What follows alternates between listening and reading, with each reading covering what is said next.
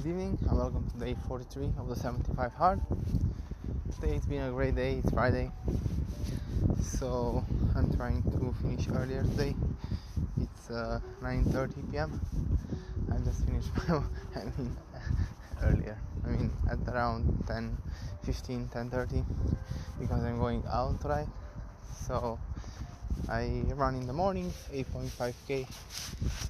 Uh, afterwards, I went to the office before I had to had two meetings before office. I've done a great job today, and uh, I'm seeing myself becoming better. Also, I went to the second workout at about 7:30. No, no, yeah, I think 7:30 p.m. And uh, now I'm just getting out of the gym on my way to the house. I'm gonna do my 10 pages and prepare to go out. So that's it for today. Have a great weekend. Tomorrow, day 44, we are going to start a little later than usual, but we'll make it through and it will be great. Thanks for listening. Have a great night. Take care. Bye bye.